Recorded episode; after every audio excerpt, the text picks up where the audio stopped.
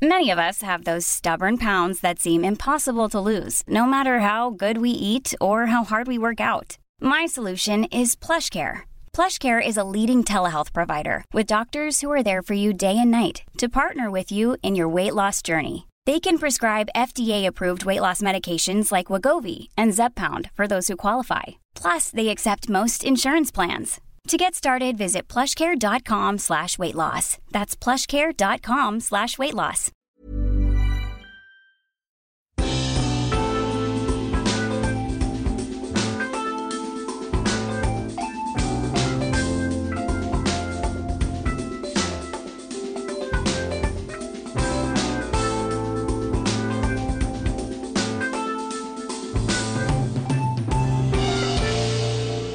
Hello and welcome to the Osher Günsberg podcast. I'm Osher Günsberg. Thank you so very much for being here. This is episode 133 of the show with Julie Stevanja.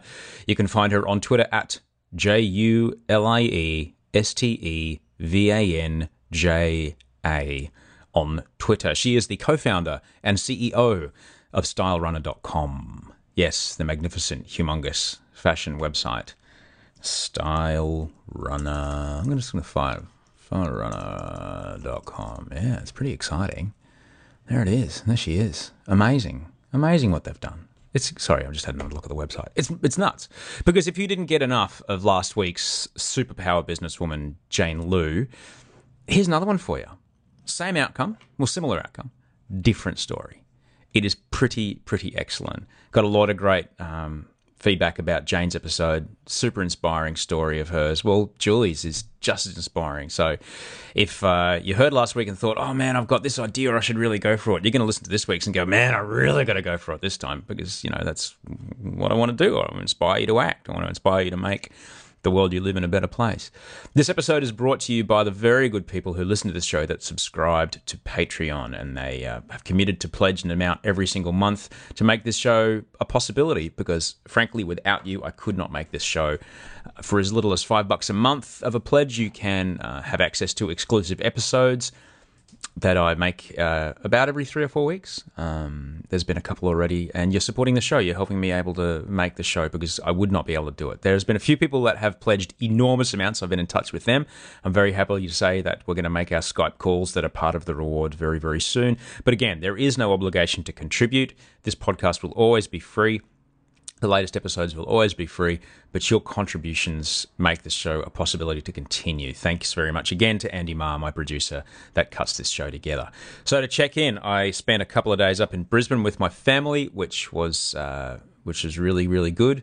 My family, family, and my work family which is really nice to see the team at Hit 105 again. So great to be back up there. Thanks to everybody that is supporting the radio show.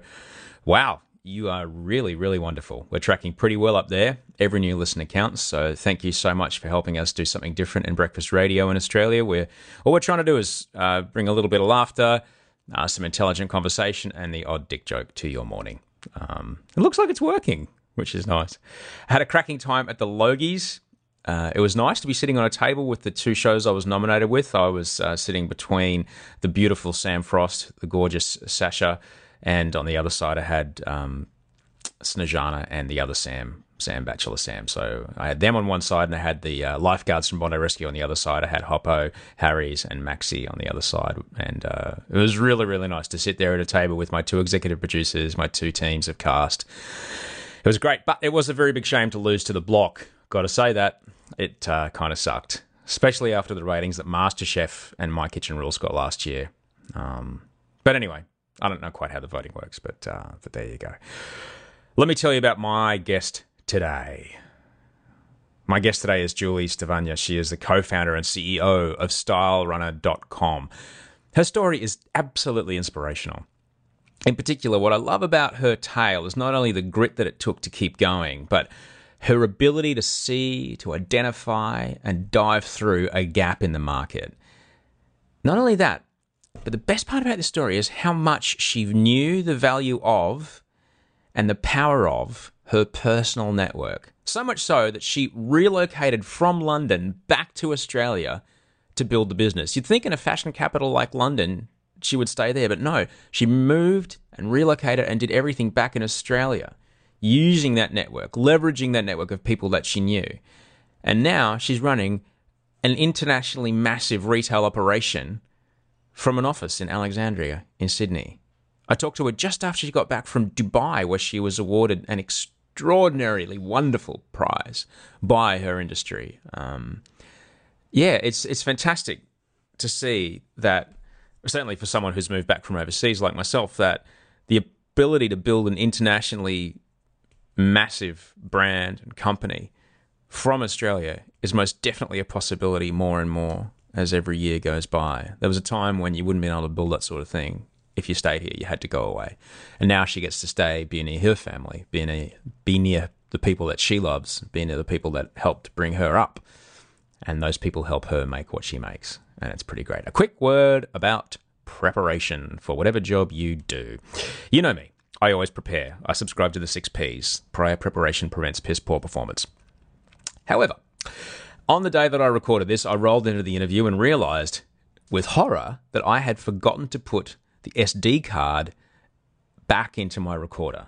I'd left it in my computer back at home. So I freaked out. I lost 15 minutes of interview time. She's a busy CEO. I had one hour with her. Uh, I lost 15 minutes of interview time because I had to, thankfully, run across the street to. I'm in an industrial area, right? But across the street is this big uh, photographic photographic studio called Sun Studios. It's where we shot. Um, uh, what was that fantastic ABC show that I did? Photo Finish. Where we shot Photo Finish. But it's a big fancy studio with lots and lots of different studios and a massive big hire section and a huge photography uh, shop there. So I ran in there and I grabbed myself an SD card and I ran back and I'm covered in sweat doing this show. So I apologize that the length of this show is a little shorter than normal, uh, but don't worry, it's all worth it. And I now have my spare SD card back in my podcast kit. And another news every show I take a portrait of my guest. As uh, the cover art of each show will show you, it is uh, a portrait that I shoot on a vintage Polaroid camera, a Polaroid 110A that I had built for me. The film that goes into that camera is made by Fuji. And uh, last week, Fuji, or about a month ago actually, Fuji announced they are no longer going to make that film. And uh, fair enough, I was very, very, very sad. Straight to eBay, and uh, packs of film that used to cost 12 US dollars were now 35 US dollars. So, what the hell am I going to do? Um, because without this film, I can't use about seven of my cameras. Thankfully, there's a few companies that are going to be starting to make this peel apart film again but it's going to take them a little while to get off the ground. And thankfully, again, uh, my younger brother lives in Shanghai, and I sent him down to his local, photo shop, photo store, that is. And uh, let's just say I have purchased an exorbitant amount of this film to keep me making beautiful podcast portraits for many episodes to come. Just don't tell Audrey how many packs I bought. I would have bought them anyway. Okay? But I just bought them now. All right. Anyway, I hope you enjoyed this conversation. Uh, it really moved me. It really inspired me. I hope it does the same with you. How are you? Good. How are you? Oh, I'm okay. I'm so sorry about that. No, not at all. all just, good. I got here and I, uh, I setting everything up and I realised I've forgotten my SD card. Mysterious ways of the universe. I'm a professional. Keeping you busy. Gives, Julie? Gave, gave, I'm a it's never happened before, right? it hasn't actually. 135 episodes, and I've never forgotten an SD card. So 135 episodes. Well, There you go. What I'd like to you would focus have on. been num- you would have been number one if I knew you back then. Oh, thank you. Is that the right answer to my question? Um, for folks who, who don't know uh, Sydney very well, can you tell us where we are? We are in Alexandria, which is, uh, I guess, sort of a light industrial suburb in Sydney, kind of a few k's away from the airport. Um, there's a lot of great creative and fashion companies around here now, so it's a pretty cool, vibey suburb. Yeah, a swiftly gentrifying Yes. area. There's most definitely um, there's most definitely a lot of uh, you know places that used to be just gigantic, sprawling uh, soft drink factories. Yeah. which are now becoming the sites of multi-million dollar residential developments. Yes, absolutely. Huge shift to residential. Though we are right in the middle of an industrial park, so still, you know, it's still a bit of both. I mean, looking out the window, and it's definitely, you know, kind of warehouses and pallets and trucks. Yeah. Um, so it's probably not where people would expect really good, to be. but really good coffee. Very good See, coffee. this is the benefit. Yeah, absolutely. Everyone rails about gentrification, but there's good coffee. Good coffee comes with it. Yeah. But Forearm tattooed hipsters and good coffee. Lots of good coffee. Need the good coffee. You've just uh, you've just been in Dubai. What was that like? Uh, Dubai was amazing. I've Yeah. been a couple of times before, but this was obviously a very, very special trip for us. Yeah. Um, so we went to the World Retail Congress, which is a kind of annual conference, and they hold it in a different different city every year. Yeah. Um, and we were there with the hopes um, of maybe bringing home an award from the World Retail Awards, which is held on the final night. Yeah. Yeah. And go? we got it. really, you know, c- couldn't believe it. Uh, so we went to this beautiful black tie gala a night um, where we were finalists for one of the categories. Um, and yes, name got called out and we won the, won I've the never award. I've never been to Dubai. What's it like? Uh, it's pretty incredible. It's like, you know, absolutely OTT. Um, Yeah. Lots of wealth, huge, you know, construction. Everything is on a big scale. The Yeah. malls are outrageously large and flashy. Um, the hotels are just, you know, kind of. I think it's the only destination in the world that has a seven-star hotel. So you know, it's all about luxury and What do you do with the other two stars? I don't know. I don't know. I didn't even. I didn't stay there. What does it mean? unfortunately. What? Some you get a everybody gets a butler Well, probably, yeah. I bet you they do. and yeah, a foot rub. Probably, if you want one. There's no room service menu. You just pick up the phone. yeah, and it's right outside your door. I want some salt and pepper. Vending machine of caviar. Ooh, not for me. What? Who are you up against? Um, well, there was. They weren't all fashion categories. There was one that was a lingerie brand. Um, there was one which was a food delivery company in India. So if you think about kind of HelloFresh, think Yeah. of that, but in India, they were Boy. a really tough competition. Um, and yeah, a couple of other Yeah. sort of um, retailers from unusual parts of the world. And so how did it feel to get that kind of recognition from a global perspective? still can't really believe it. It's really, you know, a very big milestone for us. You know, Yeah. here we are in this little industrial park in Sydney, and Yeah. um, we, yeah, are sort of being recognised in front of, you know, not just at a global level, but in a room full of some of the most incredible retailers in the world. I mean, we're talking about, you know. There was the, the chairman of you know LVMH Investments, and you know there was Nordstrom's and um, John Lewis is in the room, and you know um, Solomon Lew from Australia. And So John, John, just so people know, John Lewis is a massive. It's like the David Jones or Myers Yeah. of the UK, and Yeah. Nordstrom is the same for the US. That's That right. and Macy's and yeah. Yeah. And so, you know, the the head of not Macy's, but the company that owns Macy's and it owns like 15 other department stores. You know, so we're talking about the biggest people in retail in this room. And uh, They're yeah, in a seven star they probably were in the seven star hotel. or better yet, they're in the yacht parked offshore and they chop her in and out. highly likely, highly likely. Yeah, that's when you're at a whole other level. When you're at no, no, no, no, I'll just stay on the yacht. yeah. When you're at that at that level, Helicopter in. I don't know if I could ever do that though. Yeah. I could ever do that. Hmm. Are we far from? Are we far from where you grew up? Uh, well, I grew up in Adelaide, so a little bit far. Yes. I did too. Um, oh, did you? yeah, yeah, when I first came to Australia. Yeah. Oh, there you go. Yeah. What part? Um, northern suburbs, so come a suburb called Parafield Gardens. I don't know if you know it. Yeah. Bit up north, Yeah. you know. I used to work at SAFM too. So Oh, there you yeah, I became Yeah. quite familiar. what do you remember about Adelaide as a kid? Um, dry heat, which I love and I miss. Um, going to 42 degrees on Christmas Day. Yeah, going to the beach was great as a kid. It was a bit of a trek. We didn't live too close to the beach, but it was always, you know, um, pretty special family time. Um, Which are you a West Beach, Henley? yeah, Brighton? Henley's great. Henley? Yeah, love Henley Beach. Um, what else do I remember? Mum and Dad worked pretty hard. They worked in, you know, kind of, uh, you know, as, as labourers and truck drivers, and you know, working in factories and things like that. So they worked pretty hard, and they always encouraged me to, you know, do well at school. So that's pretty much my memory was just going to school, having to study, being told to study harder. Yeah. So what? Dad comes home, he's got rough hands and pretty falls much asleep at six. That yeah, sort of thing. Yeah, pretty much. And then mum gets up and does night shifts, so she would literally would work from ten thirty at night all the way through the evening. Come home just in time to get us ready for school, make our breakfast, make our lunch, make our beds. she did everything, and then got us up to school, had her nap, picked us up, made dinner. Wow. How many kids? So, uh, well, I've got a twin sister and two older sisters, so there's four of us. So poor dad was a soccer coach, and he had four girls. but he's well looked after now. You know, Yeah. so yeah, and he's also got two grandsons, so it's finally he's able to bring out that coaching side. Oh, okay. yeah, as a growing up in uh, in Adelaide, I just remember it being.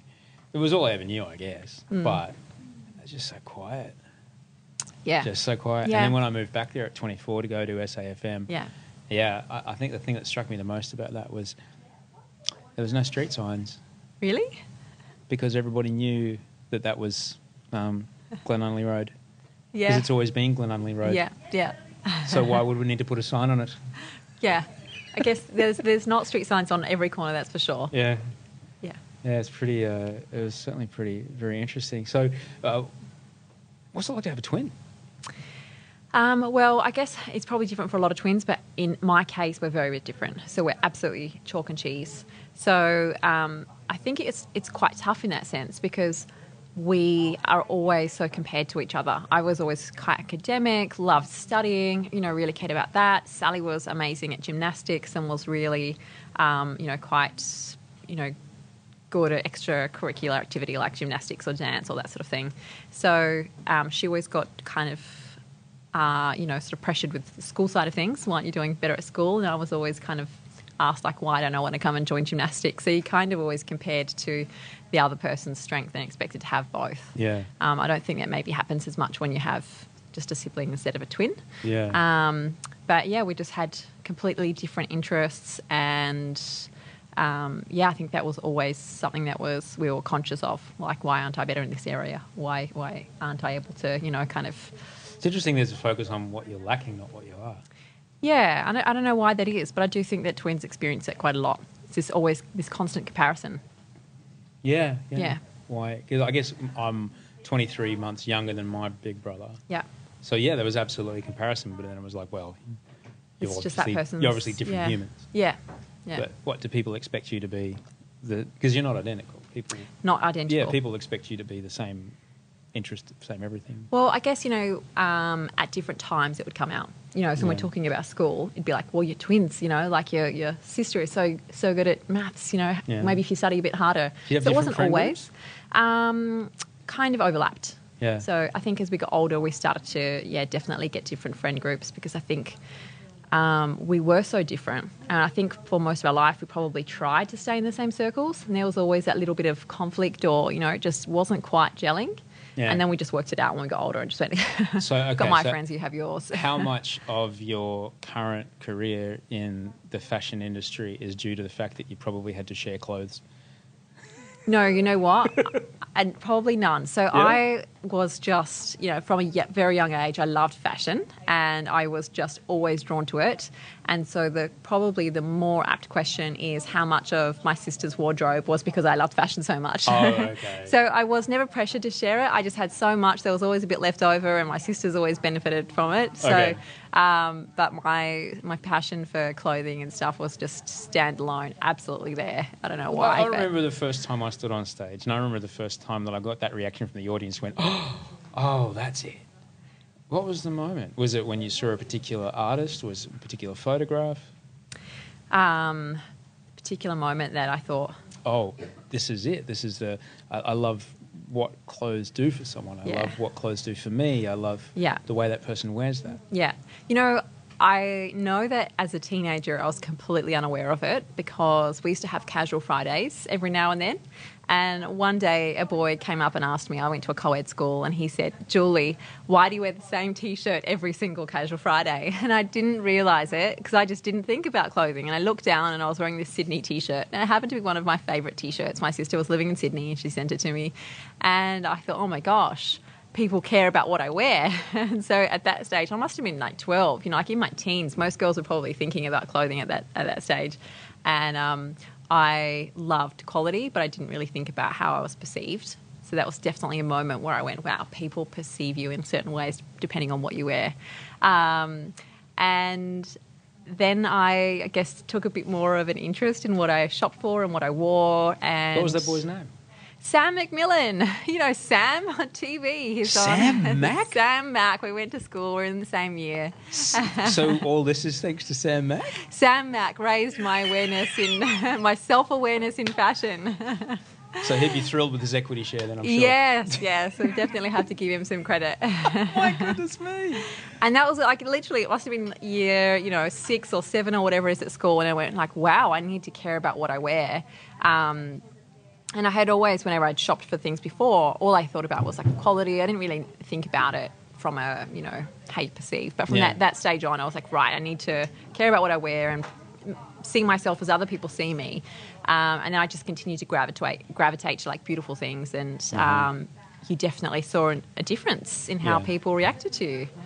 So just started to spend more time and focus on it a bit more. Yeah. Hmm. Did you like hanging out down the mall's balls? Did you go, okay, yes, yes, no, yes, yes, yes? Um, to what people are wearing or Yeah, to the stores? To what, um, Just Yeah. for people who are listening, the, the mall's balls is the centre of uh, Rundle Mall in Adelaide. They're these two giant steel balls, got to be like 10 feet wide. They just sit on top of each other. Yeah. And that's where everybody meets. yeah, The mall's balls. Yeah. Because the time before mobile phones, that's what was meet you at the mall's balls. Yeah, absolutely. Couldn't But there's a lot of people hanging around there. Yeah. And I think the interesting thing about Rundle Mall in Adelaide is that, unlike many other malls, I think it's just the size of the population of Adelaide.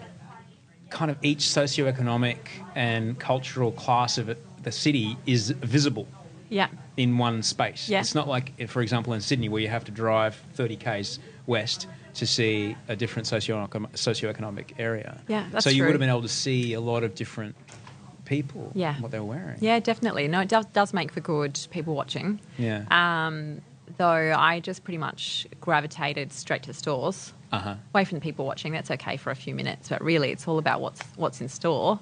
And um, I just somehow have this knack for gravitating to the most expensive stuff. Don't don't ask me how. Just have a knack from it from Yeah. the, from ever since I was small, and Yeah. would have pocket money, and Mum would take me to the store and say. Okay, Julie, you know what do you want? And I'd be like, oh, I want this jumper, and uh, she'd be like, we can't afford it. Um, and I said, that's okay. I'll wait until we can. Like I wasn't like, okay, great, I'll have this instead, or I'll have five of these, or you know, like I, if I loved something, I really was happy to wait for it, and I'd save up for it. But I was very, very particular about the stuff that I liked. Wow.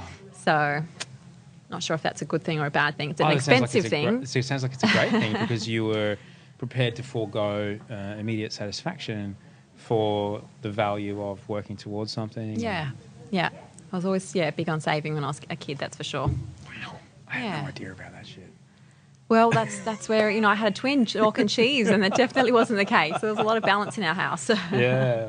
wow. So, at what point did you realize that this was the sort of thing that you wanted to wanted to do? Was it a part of what you chose to do at university or anything like that? No. So somehow I thought I'd, I'd be in business. Um, and then I actually started a, well, actually, I thought I'd be in business in my last couple of years in high school. I was doing pretty good at um, maths and science, and I actually loved those subjects. And I just did them, not knowing what I wanted to do, but you know, just you gravitate to the subjects you're good at.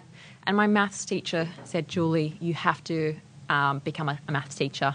So there's a real shortage of women in, in maths and you know you would get you, you'd definitely have a job you'd have so much job security because they're looking for diversity and i thought oh i don't really know what i want to do but i didn't ever see myself being a maths teacher but somehow i decided to do a bit more in maths and science so I, my first degree was in a science degree um, and I think that was just a bit of her influence. And I actually do love those subjects, but I just couldn't see myself in a career.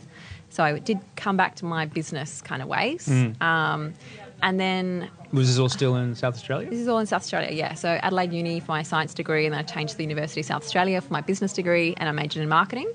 Um, and then I started working for a startup a few years later in London. So I, I was working remotely. I, I just emailed them some suggestions on their site. I was just using it as a consumer. And I was like, I love your site. Like, I mean, when I like something, it's like I'm either a zero or a 110. You know, I'm like, I love your site. It's the best thing I've ever come across. Um, here are some suggestions. And I would love to see you implement them because just as a consumer, I, I think it would make the experience even What better. site was it? Um, it's called Mubi, M U B I, and it's like a Netflix for hipsters. So it's streaming film, but it's like foreign film, cult film, indie, it's art house. So cool, so cool. And they implemented those suggestions and they became some of their best used features. They offered me a job. So I ended up working for them for a couple of years. Were you in London already? No, but after a year, I ended up moving there. Um, so, So, I worked remotely. with a job. Yeah, lined up. yeah. So I worked for them for about a year There's out barely of Sydney. any Australian goes over there with a job lined up. Yeah, I guess that's rare. They land with a CV yeah, over their and a, arm. and, a, and a prayer, right? Yeah, pretty much. And and a ticking working holiday visa that's Yeah. about to run out. Yeah. So I started working with a startup, and that's when I had the startup bug. You know, I Yeah. loved it, and I probably would have stayed there forever. So I guess my business degree came in handy. Um, but that's like when I kind of moved from a business interest into a startup. And at that stage, I'd definitely become a shopaholic. I'd been, you know, like loving fashion for years and years and years. I was just onto things. Um, Yeah, to know, be on Europe's doorstep. I mean, like, was it the, was it the situation where you're just eating two minute noodles because you, you know, big pa- because big parcels of you Yeah. know kind of fabulous fashion was, was arriving, something like that. and then while I was uh, at this amazing, fabulous startup, I was going to Bikram yoga every day, so five days a week. Um, loved it. Had my life set. Going to Bikram yoga in the morning, going to my dream job in London. You know, things are really great. Um, but I started to realize that I just couldn't find cool yoga gear. So it was really out of this um, you cool? know, Uh, cool yoga gear. it's 39 degrees in there. Yeah, I know, but you know what? Especially after you start to get really. Oh, really nice to look at. Okay. nice to look at. Oh, Yeah. I thought you meant cool, as in like, Oh there's no, no, no. cool Well, you know that that's what you you want to stay cooler though. Some fabrics actually do keep you cooler, so that's Really? very important in Bikram. Yeah, Okay, so absolutely. so you're in Cool Bikram and yoga. cool. You're like, and you're looking around the room and going, I'm in like the fashion capital of the world, Yeah. in Europe at least, and bleh, Dagtown. Well, it wasn't so much you know kind of what I what other people were wearing because I'm you know pretty pretty um, you know okay with whatever anyone wants to wear, but it was more about over time I felt really great about the results I was seeing, and now I wanted to reward myself and okay, you know you've been going five days a week for the last you know four weeks, go out and buy something fabulous. And then I went out and I just couldn't find anything. It was very plain, very same, same, Very functional. very functional. Yeah, that's it. And I just couldn't believe that. I thought, what if I want to buy something a little bit fancy, as lots of women love to do in you know their everyday shopping? There's never been a faster or easier way to start your weight loss journey than with PlushCare. PlushCare accepts most insurance plans and gives you online access to board-certified physicians who can prescribe FDA-approved weight loss medications like Wegovy and Zepbound for those who qualify. Take charge of your health and speak with a board-certified physician about a weight loss plan that's right for you. Get started today at plushcare.com slash weight loss. That's plushcare.com slash weight loss. plushcare.com slash weight loss. Hey, it's Paige DeSorbo from Giggly Squad. High quality fashion without the price tag. Say hello to Quince. I'm snagging high-end essentials like cozy cashmere sweaters, sleek leather jackets, fine jewelry, and so much more. With Quince being 50 to 80% less than similar brands. And they partner with factories that prioritize safe, ethical, and responsible manufacturing. I love that. Luxury quality within reach. Go to quince.com slash style to get free shipping and 365 day returns on your next order. Quince.com slash style. Why shouldn't I be able to? So it just became a bit of a light bulb moment. Like I can't believe there's not more variety. I can't believe that there's not a better place to shop for it too. Because I had to go to sports stores. Sports stores are really like discounty and warehousey and um, not pleasant shopping experiences. Um, and the women's stuff was always like in a corner or upstairs, you know, kind of like in the worst, you know, sort of section. Um, and it was like all male attendants. So I was just like, I can't believe it's not a better experience. So that's how the idea was born in a Bikram yoga class, really. Between Yeah. which pose and which pose? In, in Savasana, for sure. It, it literally, when I had the idea, like, honestly, I can remember it. Yeah, I literally remember the idea, like having it, and it was just like this, you know, light bulb moment. I think I might have felt a bit like I was levitating. Yeah. it's like, oh my God, this is definitely going to work. I just had complete and instant faith, Yeah. not only in the idea, but somehow the craziness that I thought that I could do it. I had no experience in any of this, had no experience in starting my own online store, no experience in buying fashion, except for as a consumer. Uh, but somehow I just saw into the future, thought, I'm, yeah, I'm going to do this. Wow.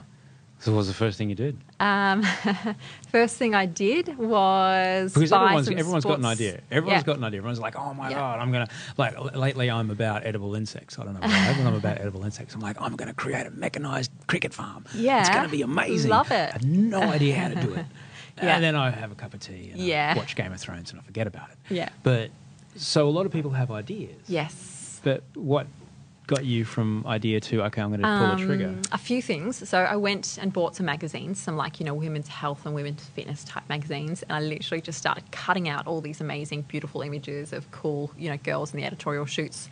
And I created a big mood board on my wall of uh, like a collage of cool activewear. And I was like, there's some really cool stuff out there because this magazine found it. How come I can't shop like this? Um, then I did a bit of research so I looked at how big the market was, and I just looked at brands that were already public. You can get their information very easily. So looking at Nike and Adidas and Lululemon was a really standout one for me. So Lululemon at that stage was turning over a billion dollars. It's one B, and um, they were growing at forty percent a year. Now, forty percent is phenomenal growth billion? for any company, but on a billion, that's huge. Um, and so I thought, wow, you know, Lululemon was really well known for a high price point. So there was a lot of women who were happy to spend over $100. That's a lot of women. and it was, you know, there was definitely this voracious demand for it. So um, that kind of gave me some confidence that, you know what, I'm not the only woman who wants to spend a lot on fancy yoga wear. Um, you know, so I kind of looked into some, you know, some of the research side of things, the size of the market, competition, um, etc. And then I really thought, yeah, things stack up. Like this is really, this is doable. Um, then I, of course, called my family and friends in um, Australia and kind of shared my thoughts. Um, and then I just registered a domain name, searched for the best name I could, run it past a few people to get get a bit of you know feedback on which one, which name was Is so. Style Runner the first one? Style Runner was yeah the one that Wow. uh, we all liked the most. Oh, that's good. Yeah. Good for you. Yeah. Because Rebranding sucks. Yes. Trust me. Definitely, I can imagine. So you register this, this domain name.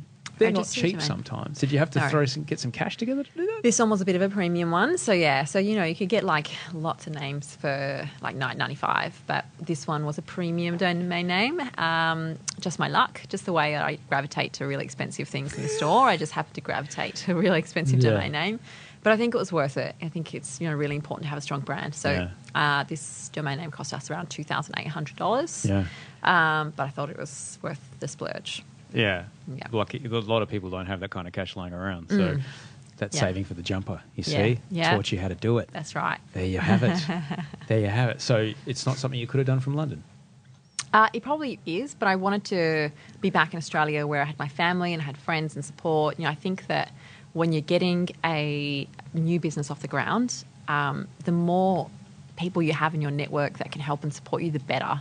So, you know, I knew people in magazines here. Um, you know, I just just felt like I could, you know, find my way through How the did you right know those people. people in magazines? How did that come about? Here, I mean, I used to work at ACP back in the day when I first moved to Sydney. I was selling ad space. 54 Park Street? Uh, no, it was here in on O'Riordan Street. So Oh, right, not, right. not ACP. Sorry, it was um, the Pacific? other one. Yeah, Pacific Mags. Pacific Mags.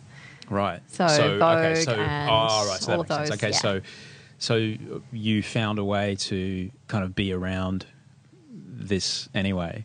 Uh, in those big magazine houses, I mean, Yeah. we've all seen Devil Wears Prada. uh, how much of that film was kind of close to what you experienced, as far as you know the the fascism around clothing? There's definitely it was pretty. Um, yeah, it was a pretty intimidating environment. So I didn't see any like you know major tantrums or things like that, but there was definitely kind of like pecking orders and you know don't speak until you're spoken to kind of feeling around the place.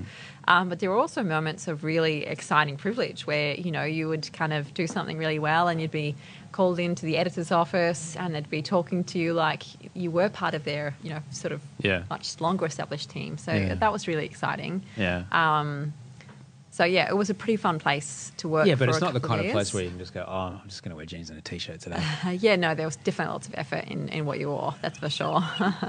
Remember that blog? What was it called? Minimum six inch heels? Was that it? oh, never there was a blog from fun. inside 54 Park Street, Yeah. which is the uh, ACP building, and it was like the Goldman Sachs elevator blog. It was someone inside the building just talking about girls who had cut the labels out of their clothes so no one could see it was from Target, and you know all that all that kind of stuff because it. there was so much um, vitriol if you were wearing something that wasn't Yeah. some sort of big brand name, Yeah. and Sounds like they should turn that into a, like a series. yeah, I'd watch it. I think that was Devil Wears Prada. I think that's, We need more of that though. We need we need like a whole you know sort of series to be able to binge on on that that kind of But it'd have to be in this environment because magazines are dying. Yeah. It'd have to be in a. You know, But the problem is then this is totally different. Like with this, yes, people are now moving to digital, but I think this culture is very different. Um, Yeah. And I think it's entertaining in another sense. Like it's, you know, it's inspiring Yeah. and it's collaborative, but it's certainly not as Yeah. dramatic as the old magazine, you know, offices were. Who was the so? You, you said when do you have to go? When do you have to leave? It's quarter past Oh, three. uh, uh, well, 3.30ish, yeah. Okay, I've got you 15 more minutes. Okay, cool. So you come to this. Um, uh, you've got you've got this website, and you've had extraordinary growth so quickly. Yeah. you've had extraordinary growth so so so very quickly. Um, but you're in this space that seems to be. Is it chicken and egg scenario? What? Because this space is just growing so fast. What happened? Yeah, um, it's it's definitely growing really quickly. So when we launched, um, and I say we like it was twenty of us. It was you know like when my sister and our first employee launched. So there was three people that launched a business three and a half years ago. Um, there was no one doing this at all. So it was completely. Um, underserviced. You know, people just weren't thinking about delivering a better experience or you know, kind of bringing cooler product into this category. Um, and we were lucky to get in early and make you know establish relationships with all the big brands, etc. So we really definitely have a big you know head start. We've got the big brands on board like Nikes and the Adidas and Puma and Reeboks, um, and a lot of new competitors coming up. But I think they'll find it very hard to kind of break into that next level. Um, you know, big brands are really selective with how many people they'll partner with. Um, so I think what you'll end up seeing is there'll be a few kind of style runners which have a lot of the big brands on and are servicing customers in a big sports store kind of way, lots of range, um, you know, and the best brands, and then probably lots of smaller stores come on, but they may not make it. They may, you know, only survive a couple of years because to, you know, really get, uh, you know, to sustainable point, you've kind of really got to break through that sort of ceiling of small emerging brands. You've got to have a few bread and butter items, and I think that's going to be tough without the bigger brands. But you, you're not only just a place where people go to get active, where get to kind of cool looking things that they can work out in. Yeah. You're so much more than that. Your brand is is people are loyal to your brand, and when it comes to things like uh, body image and um, healthy body. Um, a relationship with, with Yeah. your body, no matter what shape you're in. Do you feel a responsibility when you're communicating to your clients, to your customer base around mm, we can't, you know, we have to be kind of careful about, Yeah, definitely. you know, what value we put on super fit toned versus Yeah. just go out there and have a go? Yeah, no, definitely. So, you know, one of the things that we love to do is regram a lot of our um, customers. So, you know, I think it's really um, one of the best things that I've seen happen in the last few years is this kind of sharing of the normal, everyday, you know, customer and person. Um, it's no longer just this unachievable kind of model. Um, one of the other things that we're really careful about too is choosing models that are actually like fit and healthy.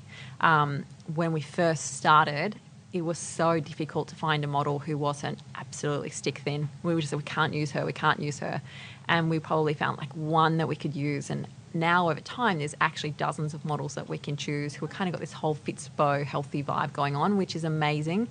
And I think it's only going to continue. Like healthy is the new kind of thin. Um, so that's been a really great change in the industry, but we're really conscious of that. You know, we think um, all of us here in the office, we love working out, but we're also balanced. We're real people. You know, we don't work out every single day, and sometimes when it's a birthday or you know whatever, we eat cake. Um, and we want people that are our customers that are looking to us to feel that that's okay. You know, it's we generally espouse a very balanced life. Um, it's all about you know healthy on the inside and healthy, you know, mentally as well. You know, sort of being okay with um, not reaching perfection, being okay with um, you know sort of um, you know, a balanced life. And I think that the vibe that comes from our Instagram is that it's healthy, it's fun, it's friendly, it's gregarious. Um, it's not about some sort of, you know, um, idyllic perfection that, you know, used to be the way marketing was done years and years ago with, you know, sort of supermodels. You've had extraordinary amounts of success in a, in a, in a short period of time because you've really hit the nail on the head. Your, your Shavasana moment was perfectly right. Have there been people in your life that uh, you've lost touch with over the success? Uh, That tall poppy thing in Australia can be a bit harsh sometimes.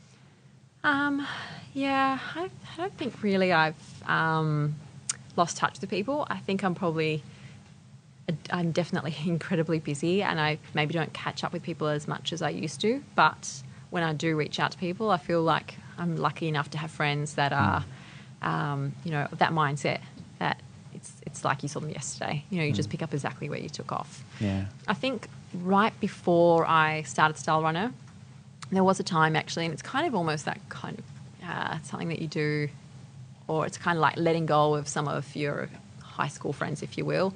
There was definitely a time when I kind of woke up to myself and thought, some of my friends just really aren't that genuine. I don't really feel good around them all the time. I'm not quite sure about, you know, their kind of deeper, um, you know, kind of intentions and feelings. And, and so I actually let go of, you know, some friends that just coincidentally happened before I started Style Runner. And you know what? It was the best thing. Now I really just surround myself with people who are really like true, beautiful, authentic beings. And so I don't have this sort of um, feeling of, you know, they, they, they might think that I'm no longer, you know, kind of, um, yeah, it's no longer fine to catch up because I'm too busy or anything. Like They're absolutely Yeah. beautiful human beings that I have in my life. And, you know, when we do catch up, it's just back to, yeah, the way it always has been. Uh, you said that um, done is better than perfect. Yes. Take me through that idea. Well, I have been known to be a bit of a perfectionist, and sometimes it still holds me up a little bit. That can stop you from starting. Yeah, it can stop you from starting. And that was something that I had to learn through the process because um, I was lucky that I love to read. And so I was lucky that I, d- I did a lot of reading around the lean startup approach. And so I could just That's kind an of. Eric Ries book. Yeah. Yeah. Yeah, great book. And there's lots of, along that sort of line of thinking now. And what I love about it is it basically said, says, you know, if you're not embarrassed of your first version of your product, you launch too late. You need to just get it out there, learn from what the customers like and don't like. Like, don't do, you know, a year of research and per- creating something that you think is perfect and get it out and something doesn't work or you've not hit the mark. Um, so I kind of have read this whole school of thought, which actually just don't even try to be perfect. In actual fact, if you if you get to perfect before you launch, you failed. Um, and that really helped me kind of be okay with putting something out there that was not where I thought was, you know, my standards. Um, but I thought it was great advice. Um, and I do think that perfectionism can hold back rapid progress. And I think in a startup world, I think you do need to make rapid progress. Um, and so I've just learnt to be comfortable with things not being at the highest standard, but knowing that you'll continue to improve them along along the way. Do you feel good about the state of the startup scene in Australia? I think it's definitely getting better. Um, I think what they're doing in Victoria is amazing. They've really got, I think that it's called um, Startup Vic. They've got some great people championing the startup space there, and I think the tech Sydney scene is starting to try and catch up. Um, so there's lots of momentum, and I think that in a year or two, we're going to have some phenomenal resources and um, you know, access to politicians, you know, which is really starting to emerge um, with Wyatt Roy, the Assistant Minister for Innovation. Um, so I think it's really ta starting to take shape. It's definitely come a long way since when I first started. Um, and so I'm really excited about what the young entrepreneurs of today have access to. But I think hopefully in the next two to three years, Sydney can re- kind of regain its rank or, you know, sort of um, c- climb the ladder of one of the best startup places in the world to start a business. Yeah, I was living in uh, in Venice Beach, California, and there was it was all very very exciting. And I thought, well, hang on, I could really be doing this in Sydney. Yeah. it's much nicer. Oh, well, I think Sydney. It's Sydney. harder to access capital here, though. That's the only thing. Yes, I know. And unfortunately, what you ha- you know what you're seeing is things like Atlassian having to go and raise you know a billion dollars or whatever it was that they IPO'd for, um, you know, internationally. I mean, I guess they are bringing a lot of that back to Australia, but it does mean that they've had to shift a lot of their you know sort of um, a lot of companies are having to shift. And create HQs outside Australia. If you want, if you want international capital, you almost definitely have to start an office wherever those investors are, whether it's Silicon Valley or whether it's London, Yeah. um, because we can't access great capital here. Yeah. And what about uh, you? You started this by yourself, but surely there was some point where no book could help you, where you had to ask someone who'd been here before. What about mentors? Um, I've had lots of informal mentors along the way, but this year I'm really starting to kind of put together a board of, you know, of advisory.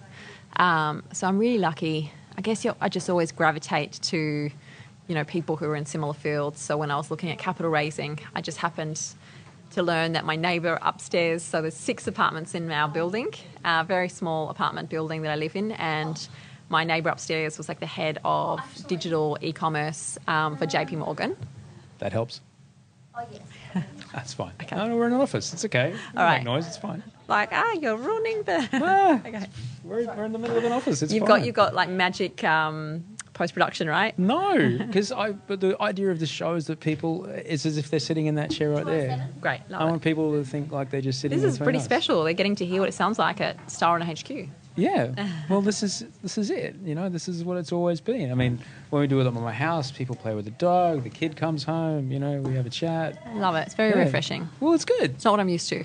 well, authenticity is super important to me. You see, Julie, and uh, the time for being an authentic is past long, long Yeah. ago, and so I'm just only really about trying to have conversations that are quite, you know, I guess meaningful and not exactly designed to elicit some sort of response, just the actual real stuff. I'm, I'm Yeah. interested in, like for example, things haven't always been rosy. I'm sure. What's it like?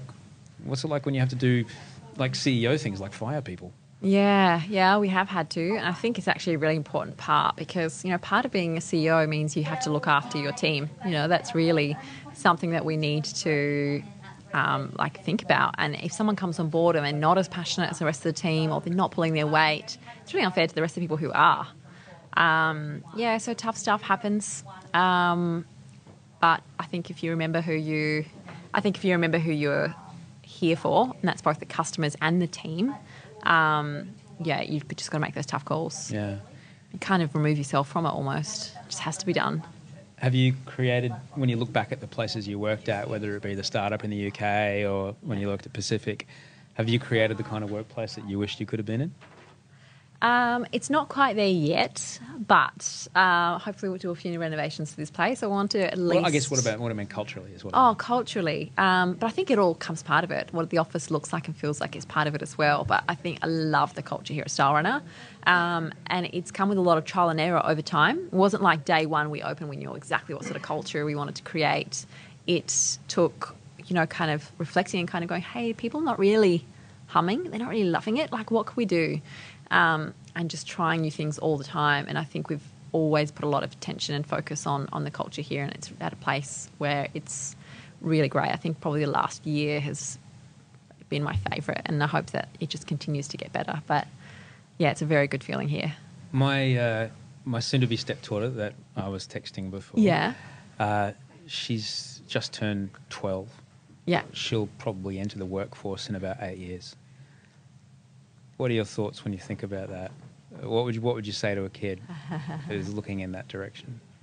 Um, I think it's a really exciting time for women in the in the workforce. So I'm really excited for her because I think in eight years, all of us are going to be doing a lot of campaigning and championing of you know sort of equality.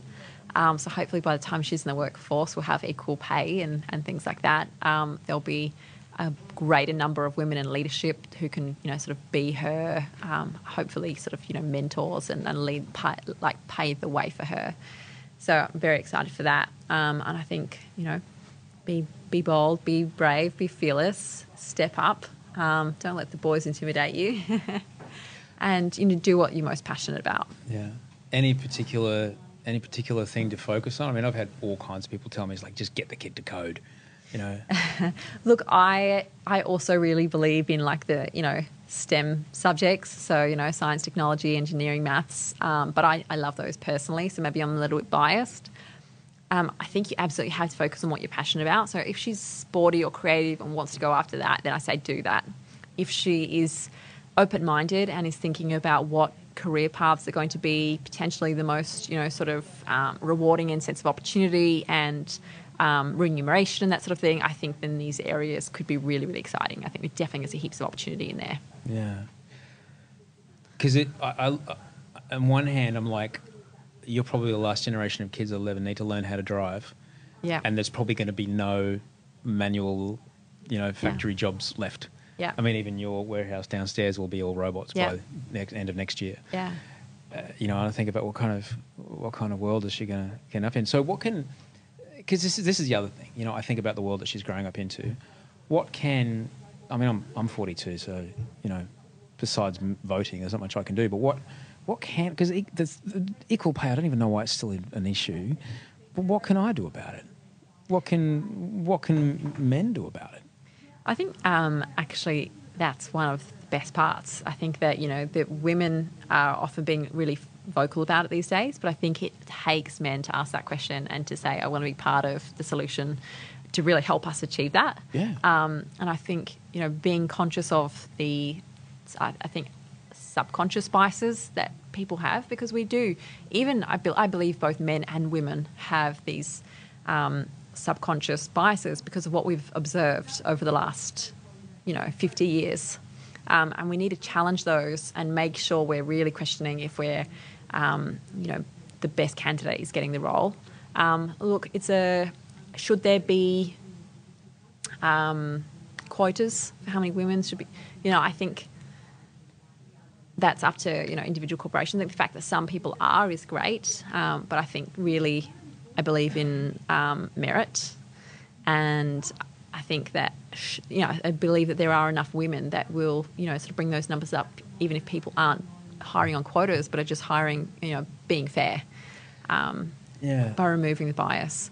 And bring, think bringing up some conscious, subconscious biases. Maybe Yeah. the, like, this might be the first podcast of mine people have listened to. They would have known because I talk about this stuff a lot.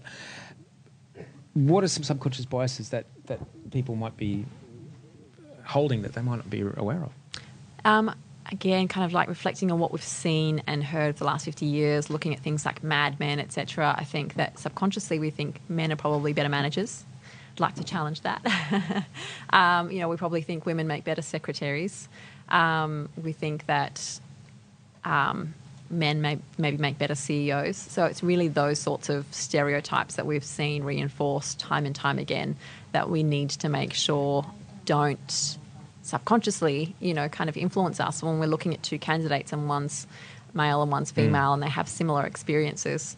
Um, in actual fact, you know, just being open to di- gender diversity, even if it's you have two really similar um, candidates, the fact that more diversity is better and that you're probably underrepresented in the female side, um, it could actually be a better decision just to bring in more gender diversity.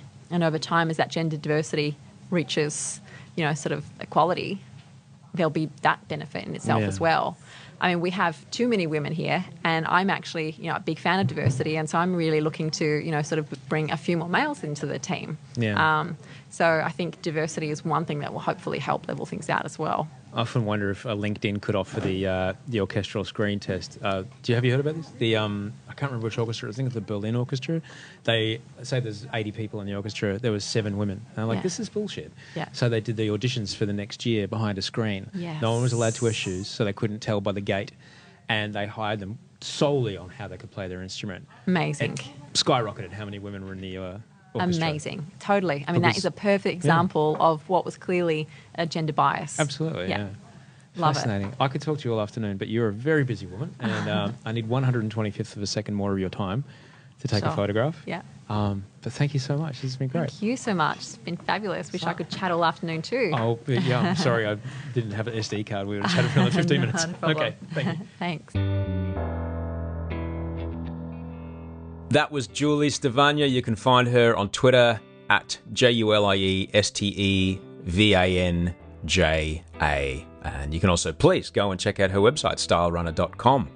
They have the most fabulous gear if you enjoy the working out and the sweating and the running around in the active wear. Thank you so much again to everybody that supported the show on Patreon, patreon.com slash Osher, O-S-H-E-R. Uh, the link is in my Instagram and Twitter bios. If you need anything through the week, send Osher email at gmail.com. I am off to take the dog for a walk and have breakfast with my beloved uh, before we go back and pick up the kid who's been visiting her dad for the weekend, and I can't wait to see her again. All right. I love you guys. Thank you so much for listening. Have a good week in the meantime. Sleep well and dream of beautiful, beautiful things.